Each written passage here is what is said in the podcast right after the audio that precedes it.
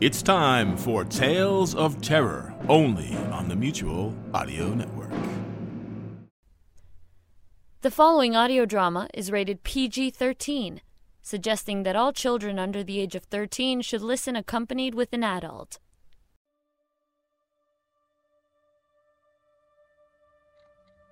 A Stormy Dog's Life, written by Prissy Babione and narrated by Passion Moore. Pulled from the archives, June 3rd, 2022. You know, as dogs go, I really have it made. Who can beat the service?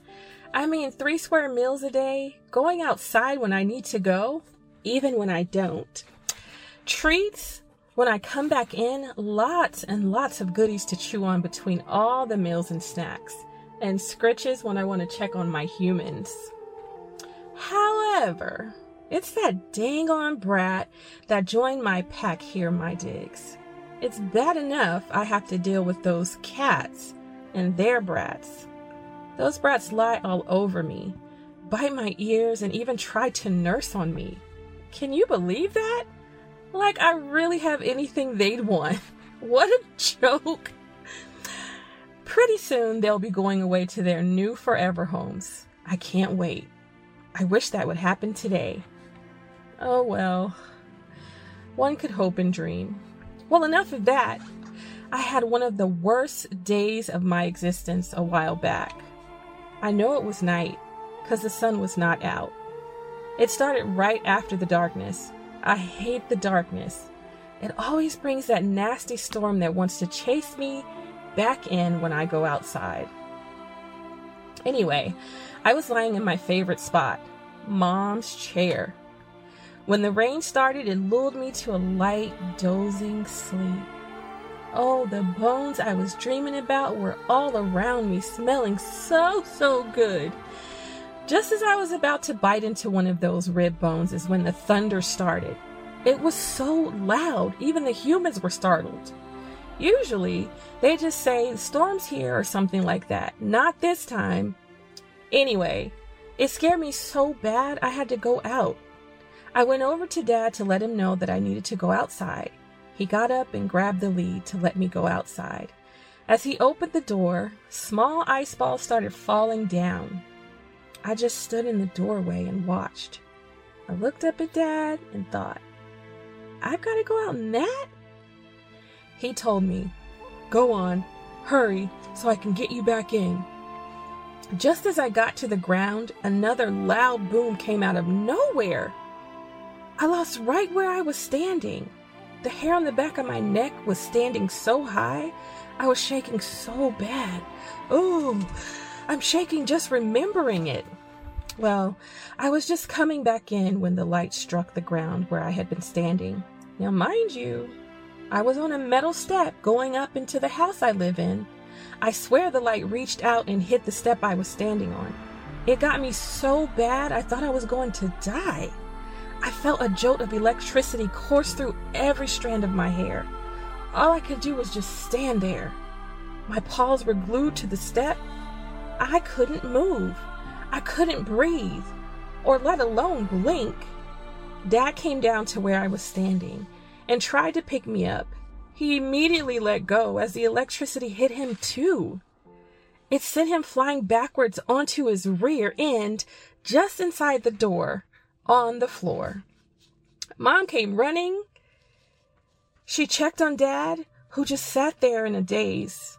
I knew exactly how that felt. My legs were absolutely wobbly. I tried to go up to the last step, but I fell over. Mom came. She caught me, took me inside, and laid me down on the couch. All I could do was just look up at her. It felt like I was on fire inside my body. My heart was pounding so hard I thought it would bust my ribs. It took about an hour for me to be able to move. I smelled my feet, my tail, my backside, even my tummy. Ugh, I smelled funny, like fried dog. I never smelled like that before. Now that's a smell I can definitely live without. Heck, even the brat puppy growled at how I smelled. The nerve of her! The rest of the night I stayed awake, listening and flinching every time I heard that loud noise. I shook every time I saw that light dance across the sky. It was like my body jerked at that light. I still have nightmares about that. Mom took me to the doctor the next day. The photos they took of my inside looked weird. I could see every bone in my little body. Very strange looking, except for some arthur in my joints. Doc did a few tests on me to make sure there wasn't any bugs inside of me. He said I was good on that front. Doc told me, You are very, very lucky to be alive, pup. And I really believe that. I'm going to give you a shot to relieve stiffness in your joints. Hold still, this won't hurt a bit, he said. Yeah, right. Try it from my perspective. There you go. That wasn't so bad, was it? he said. All I could do was blink and wag my tail. I mean, really, whoever heard of dogs talking to humans? Well, everything looked okay, so I think you're good to go home, he said. Doc motioned for my leash so he could put it back on me. He then picked me up and put me on that cold floor of his. Mom took my lead and led me to the front area where the other humans were behind the wall. I couldn't see them, but I did see Mom smile and hand them something square from her wallet. They did something with that square and handed it back to her with the piece of paper. She smiled again and told them thank you, and she put the square back in her p- wallet. She looked down at me and said, You ready to go, Prissy? I wagged my tail and let out a quick bark to let her know I was ready. Wagging my tail, we walked back to the car, climbed in, and headed home. Boy, did I get questioned by my two sisters. They sniffed me from head to toe. After their inspection, I got a drink of water and then laid down in my favorite spot, Mom's chair.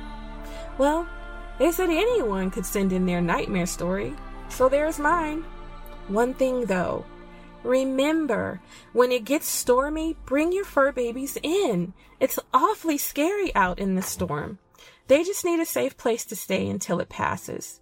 Thank you for listening to my story. I'll have more stories soon to tell you about. The end. You've been listening to A Stormy Dog's Life, written by Prissy Babione and narrated by Passion Moore. This has been a Privy Project production. We'll be back soon with another episode.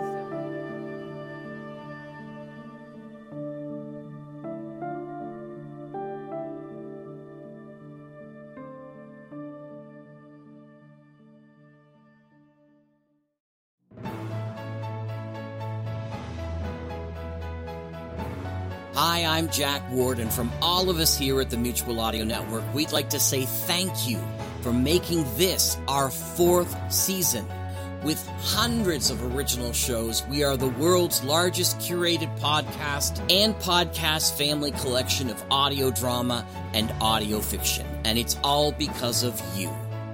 We couldn't be more grateful because it's here at Mutual where we listen and imagine together